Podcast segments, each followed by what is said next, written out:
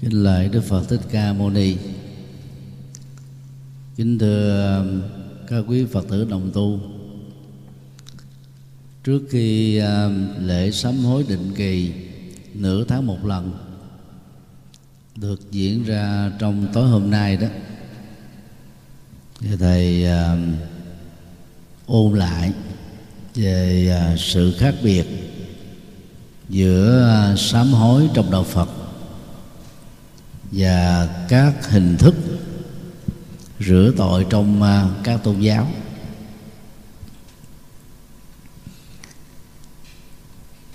Ấn độ giáo được xem là tôn giáo có hình thức rửa tội bằng nước đầu tiên. Con sông được quan niệm có khả năng rửa tội cho con người là Ganga. Thường được dịch trong um, Hán Việt là sông Hằng. Sông Hằng có chiều dài khoảng um, 2.525 cây số. Bắt nguồn từ uh, Gangotri ở um, Tây Tạng. Xin lỗi ở uh, um, Mã dạ, Himalaya. Và nó băng qua một số ờ, quốc gia. Trở thành như là um, con đường giao thông con đường nông nghiệp con đường văn hóa và um, con đường kinh tế không chỉ của nước ấn độ, nơi có quãng sông đi nhiều nhất, mà còn ảnh hưởng đến các nước trong khu vực. Về phương diện quyền thoại đó, thì người ấn độ cho rằng đó, sông hằng được tạo ra bởi à, quyền lực của thần Shiva thần Shiva Shiva đó là quá thân quỷ diệt của thượng đế theo ấn độ giáo. Khi ông ấy ấn à, ngón cái xuống thì à, lòng đất á, à, tạo ra sự dãy vọt của nước và kết tụ thành là con sông.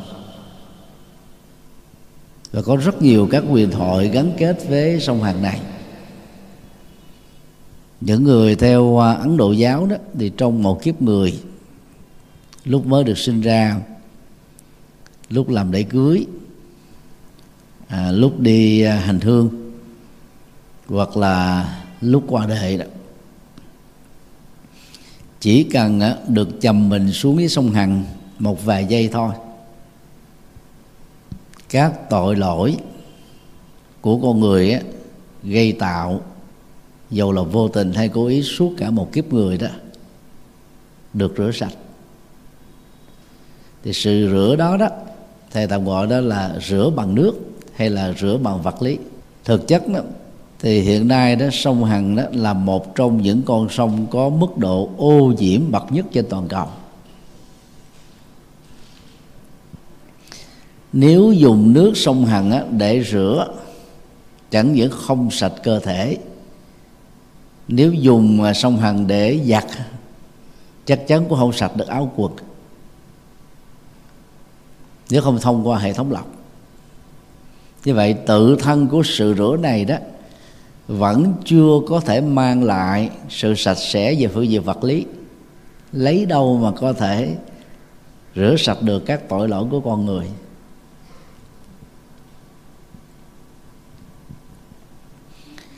Niềm tin đó đó, đạo phật gọi là tà kiến. Là cái nhìn sai với bản chất của nhân quả về hiện thực xảy ra trên vũ trụ này. Ít nhiều có mối liên hệ và mô tiếp cũng gần giống. Đó là đạo do thái. Khi à, một người nào đó đón nhận đức chúa là cái nguồn cứu rỗi đó thì cái đó phải làm lễ. Chầm mình ở dưới sông. Hiện nay thì vẫn có hai giả thuyết. Giả thuyết một đó là từ gốc tích tắm gọi sông Hằng để rửa tội, ảnh hưởng đến văn hóa tôn giáo ở nước do thái. Giả thuyết hai đó thì đây là sự tình cờ trùng lập giữa ấn độ giáo và do thái giáo.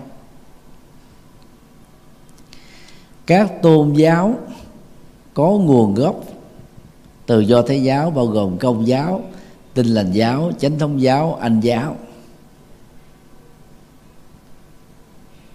Đều giữ tập tục chầm mình dưới sông có khi làm đơn giản hơn á, là có một cái à, cái chậu bằng gỗ loại lớn. Thì chầm mình xuống để à, một phần rửa tội. Phần khác đó thì phải xưng tội trước một vị linh mục ở tòa giải tội. Thì quan điểm của các tôn giáo này cho rằng đó, bằng cách đó đó, thì tội lỗi con người đó sẽ kết thúc.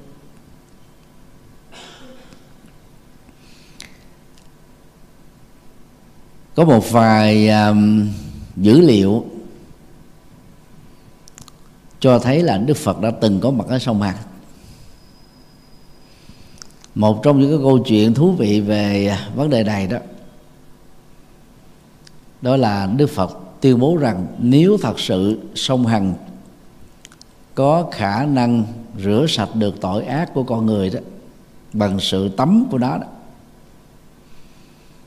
thì các loài thủy tộc bao gồm loài nhất cư, tôm, cua, cá, ghẹ và loài lưỡng cư, đến à, gần 200 loài khác nhau. Phải là những loài trở thành thánh, trở thành à, những vật siêu nhiên. Bởi vì các loài thủy tộc này đó 7 trên 24 365 ngày trên một năm tiếp xúc trực tiếp với sông Hằng.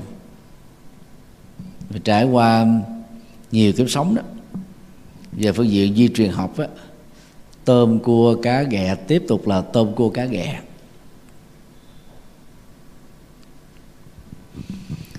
Một dữ liệu khác là Đức Phật có mặt ở sông Hằng.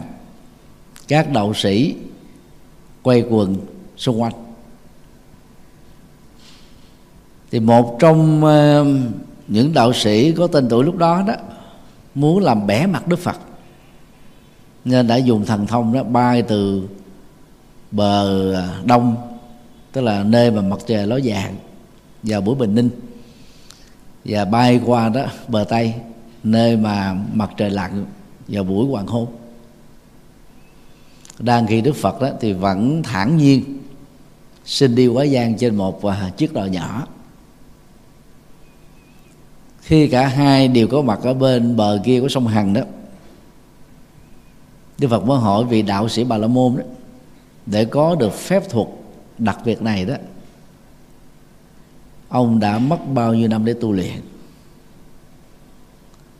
đạo sĩ trả lời rất hãnh diện rằng là tôi mất đến ba chục năm đức phật trả lời rằng đó, để được qua sông hằng đó tôi chỉ mất một lần quá gian thôi. Thì cái câu uh, câu chuyện đó rất là sâu sắc. Bỏ ra ba chục năm để có được cái năng lực mà nhiều người ta cho rằng là gì? Chứng đắc. À, các quả siêu nhiên. Mà theo đức phật á cái đó nó không có liên hệ gì đến sự thanh tẩy của tâm. Rồi sự an lạc á, của tâm. Sự chuyển hóa các nỗi khổ niềm đau ở tâm. Cho nên á, chỉ cần mất một lần quá gian là có thể qua được bờ bên kia sông Hằng. Nếu mà quy đổi 30 năm tu luyện để có được cái giá trị nó bằng với một lần đi quá gian như vậy thì phỏng có lợi ích gì cho nhân sinh? Thì cái câu chuyện này đó Đức Phật mới gợi mở về cái tính giá trị của việc tu tu thế nào để à, chúng ta có ích, có giá trị cho đời, cho đạo. Một câu chuyện khác nữa, đó là đức phật yêu cầu các đạo sĩ bà la môn hãy dùng các câu thần chú, hãy dùng danh hiệu của thượng đế và các thần linh. Cầu nguyện một cách chân thành. Theo đó, ngài yêu cầu đó làm thế nào để cho mấy viên sỏi ngày thả xuống dưới sông đó được nổi lên? Và những cái giọt dầu đó, thả xuống á, được chìm xuống. Và tất cả đã nỗ lực hì hục làm. Cuối cùng á, là không ai thành công. Cái câu chuyện á, đi đến kết luận bằng lời của Đức Phật thế này. Sỏi đá nặng hơn nước nên sỏi đá chìm xuống lòng sông. Dầu á, nhẹ hơn á, nước nên dầu nổi trên mặt nước đó là luật vật lý. Một phần của luật nhân quả. Thì có những cái câu chuyện gắn kết với sông hằng á, thì chúng ta thấy là đức phật chẳng những không tán đồng với việc thanh tẩy tâm mình là gột rửa tâm mình à, bằng nước sông hằng để theo đó mình tin rằng đó mình trở thành một con người thanh tịnh giác ngộ giải thoát thay thế cái phương pháp đó đó đức phật dạy đó mỗi người chúng ta phải hoàn thiện ba hệ giá trị.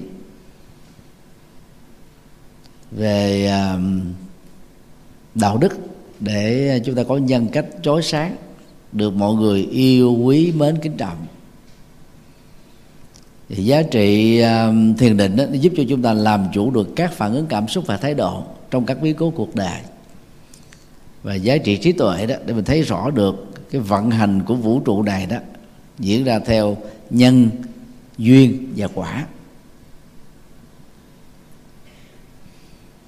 Thì bằng cách đó đó, bất kỳ ai hoàn thiện được ba hệ giá trị, đạo đức, thiền định và trí tuệ đó, thì người đó sẽ lần lượt từ phàm trở thành chân nhân, từ chân nhân trở thành tiệm quan thánh nhân, từ tiệm quan thánh nhân trở thành thánh nhân. Và đây là con đường chuyển hóa tâm linh, được đức phật khám phá và truyền bá khác hoàn toàn với hệ thống tính lý ở trong các tôn giáo, chứ là đặt trên nền tảng của niềm tin. Là theo đạo phật đó, phần lớn đó là mê tín. Cho nên khi chúng ta làm lễ sám hối đó, thì à, quý phật tử phải lưu ý đó bất cứ một sự sám hối nào nó cũng phải diễn ra gồm có ba bước.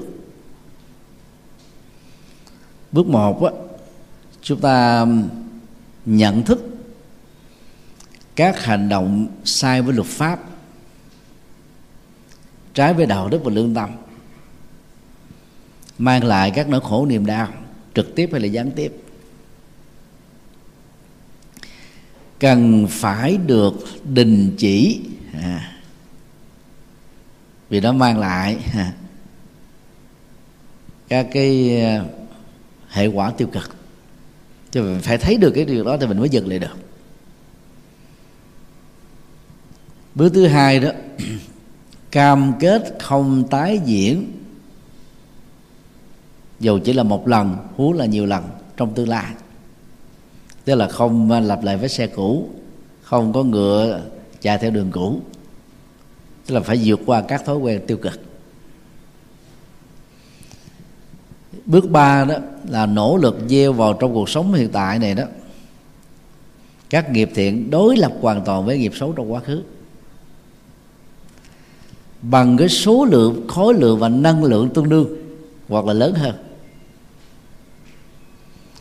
Chuyển nghiệp theo đó đã được diễn ra thì trong tiến trình chuyển nghiệp đó, chúng ta thấy là có hai nhóm nhân và duyên. Đối lập nhau về tính chất sẽ triệt tiêu lẫn nhau. Nếu nó bằng nhau thì nó sẽ triệt tiêu thì kết quả còn lại là zero. Còn nếu như chúng ta chuyển nghiệp bằng cái số lượng các hành động thiện ít bằng một phân nửa của hành động ác mình đã làm thì chúng ta vẫn phải gặt hái các hậu quả xấu 50% về những gì đã làm. Cho nên đó cái tiêu chí của sáu hóa nghiệp trước đó là phải gieo trồng, tối thiểu các nghiệp thiện bằng với số lượng các nghiệp ác đã làm.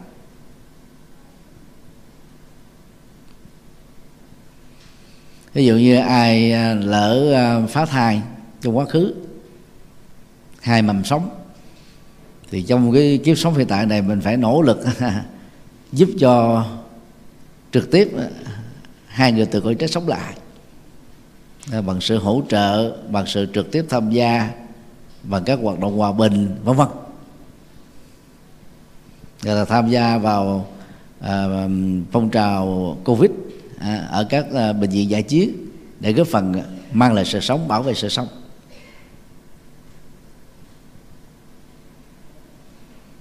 Chứ còn mình chỉ uh, dựa vào niềm tin đó rằng là tôi nằm mơ thấy đức phật phóng hào quang rồi tới kề bên đó xoa đầu của mình hứa khả rằng đó ngài đã hiểu cảm thông các nguyên nhân gây tội của mình và xóa tội cho mình.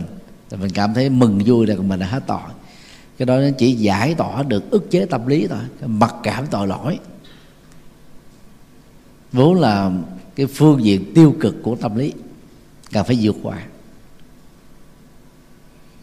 Và quan trọng đó vẫn phải là chuyển nghiệp để chúng ta trở thành một con người mới với các hệ giá trị mới. Cho nên đó trong những lời dạy mang tính phương tiện đó thì các tổ trung hoa đó, thường dạy chúng ta gì? Tội tùng tâm khởi đương tâm sám à, tâm sám tịnh thời tội tiêu vong. À, tội tâm câu tịnh lưỡng câu vong thì chắc danh vi chân sám hối. À, tất cả các tội lỗi đều bắt nguồn từ cái động cơ tiêu cực của tâm. Cho nên khi tâm á, được thanh tịnh thì tội nó không còn nữa.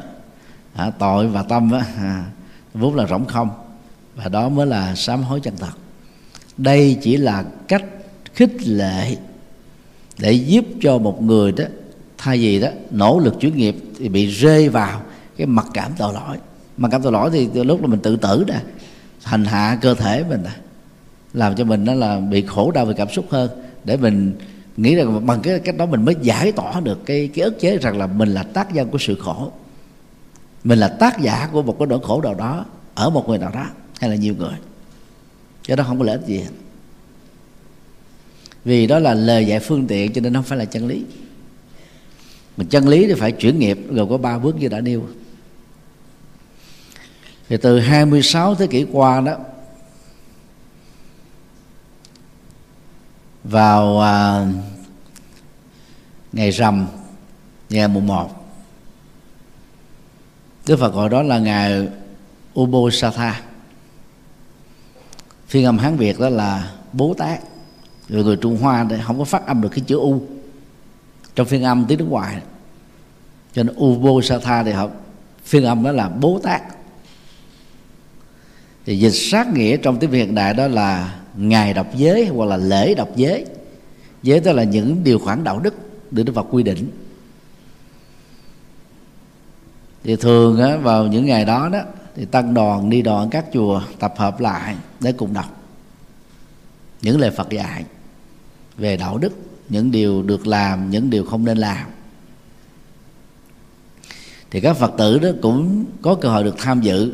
À, người thọ năm giới đó thì đọc năm điều đạo đức người thọ 10 giới thì đọc 10 điều đạo đức người thọ bắt quan trai giới thì đọc là chín giới của người xuất gia. Cụ thể là sa di sa di đi gộp lại à, còn thành tám. Cho tỳ kheo thì đọc giới tỳ kheo tỳ kheo ni thì đọc giới tỳ kheo ni vân vân và trên nền tảng đó đó, thì các tổ trung hoa đã dịch chữ Ubosatha đó.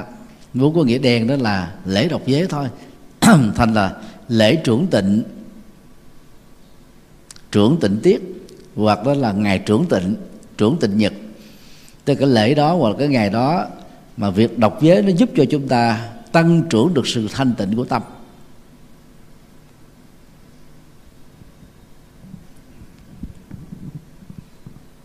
Còn ở tại Việt Nam á thì các Phật tử đó thì tham dự sám hối à, vào à, buổi tối của ngày 14 và ngày cuối tháng âm lịch. Mình ít có cơ hội để dự cái ngày rằm hay là ngày mùng 1 nhờ tại các chùa dành cho người xuất gia. Thì chúng ta cũng hiểu đó cái trưởng tịnh tức là làm làm lớn mạnh sự thanh tịnh nó phải bắt đầu bằng việc chuyển nghiệp. Còn ai không có nghiệp xấu thì gieo càng nhiều nghiệp thị chừng nào đó, thì nghiệp đó không bị trượt tiêu mà nó tăng trưởng theo năm tháng. À, từ cấp số cộng lên đến cấp số nhân tới là ngày càng lớn dần ngày càng to dần ảnh hưởng tích cực. Đến cuộc sống của chúng ta ở kiếp này và những kiếp sau. Cho nên là khi à, lạy phật đó thì ý nghĩa đó thứ nhất đó, là chúng ta học được sự khiêm tốn. Mình cúi đầu trán khủy tay, đầu gối đó quỳ một ở trên mặt đất. Mình liên tưởng lỗ mũi mình đang, đang hôn lên cho bàn chân của đức phật. Cho nên khi mình đưa xuống thì bàn tay nó mở ra để nâng cái gót nâng cái lòng bàn chân của đức phật lên để chúng ta hôn. Đó là văn hóa lễ lạ là vậy đó đó là cách chúng ta rũ bỏ được cái sự chấp ngã. Cho mình là quan trọng, mình là vĩ đại, mình là số một. Ý nghĩa thứ hai của sự lại đó là giúp cho chúng ta nhiếp tâm vào cái sự an tịnh, sự trưởng tịnh. Thì mọi căng thẳng, bể nỗi khổ, niềm đau, lo lắng, sầu bi, bất an đó, nó được rơi rụng. Và đó là một cái sự tu lễ thứ ba của việc lễ lại đó đó là tăng trưởng sức khỏe thể chất. Từ khi mình đứng lên lại xuống nếu một ngày mình lại được 49 lại thì nó trung bình khoảng chừng à, hai chục phút thì quý vị sẽ có một sức khỏe rất là tốt. Và nó vượt qua được rất nhiều cái chứng bệnh uh, cơ xương khớp cũng như là tiêu hóa vân vân và um, để uh, ờ, cuối cùng đó đó là trong lúc lại chúng ta quán tưởng mười phương Phật đang ở trước mặt mình. Thì mình đảnh lễ dựa vào cái danh hiệu được xuống lên chúng ta lại xuống phát huy cái cái cái uh, phẩm chất ở trong từng danh hiệu Phật. Ví dụ như là Nam mô đấu chiến thắng Phật. Thì ai là người rụt rè e lệ nhút nhát mặc cảm tự ti đó thì nên à, phấn đấu. À, chiến đấu thắng Phật là Đức Phật à, đạt được sự khải hòa ở trong mọi cuộc chiến. Cuộc chiến chống cái xấu cái ác cái tệ cái dở bất cứ cái gì đó, nó thuộc về cái nhóm đó. Thì bắt trước đức phật này đó đạt được sự thành công. Thì bằng cái đó chúng ta sẽ hưng phấn tinh thần mình lên cho nên là khi mình lại danh hiệu phật nào mình phải hiểu được cái phẩm chất của phật đó. Cho nên là nam mô à, quán tam bồ tát à, còn kính lại vị bồ tát à, lắng nghe cảm thông khổ đau của cuộc đời để giúp cho người này vượt qua các bất hạnh. Thì chúng ta học về sự thông cảm rồi à, sự nỗ lực cứu giúp bằng phương pháp đúng.